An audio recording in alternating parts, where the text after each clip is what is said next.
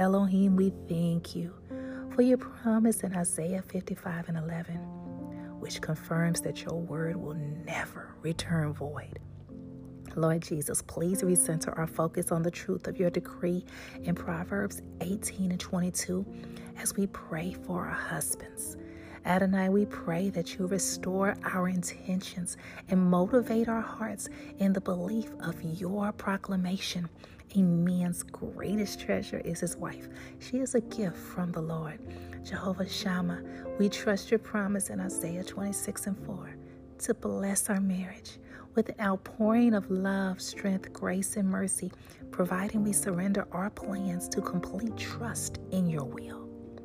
We thank you, Elohim, for entrusting our husbands' hopes and dreams in our prayers because Psalms 94 and 19 has confirmed that when we bring his plea to the Holy Spirit, the principle of intercession is activated, thereby bestowing immediate comfort and security to our husbands' innermost broken places.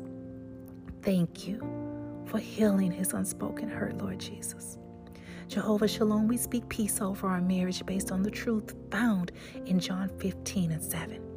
Jehovah Nisi, we seal this prayer by faith, trusting your word in the entire chapter of Isaiah 58. And thank you for breaking the yoke of depression over our husband's mind in the name of Jesus. Jehovah Jireh, we trust your word in Proverbs 3 21 and 22.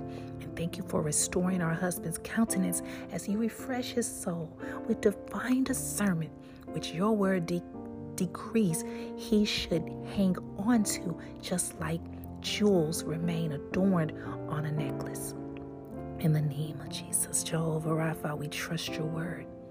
In John 14 and 27, and thank you for releasing provisions of peace over our marriage in the name of Jesus.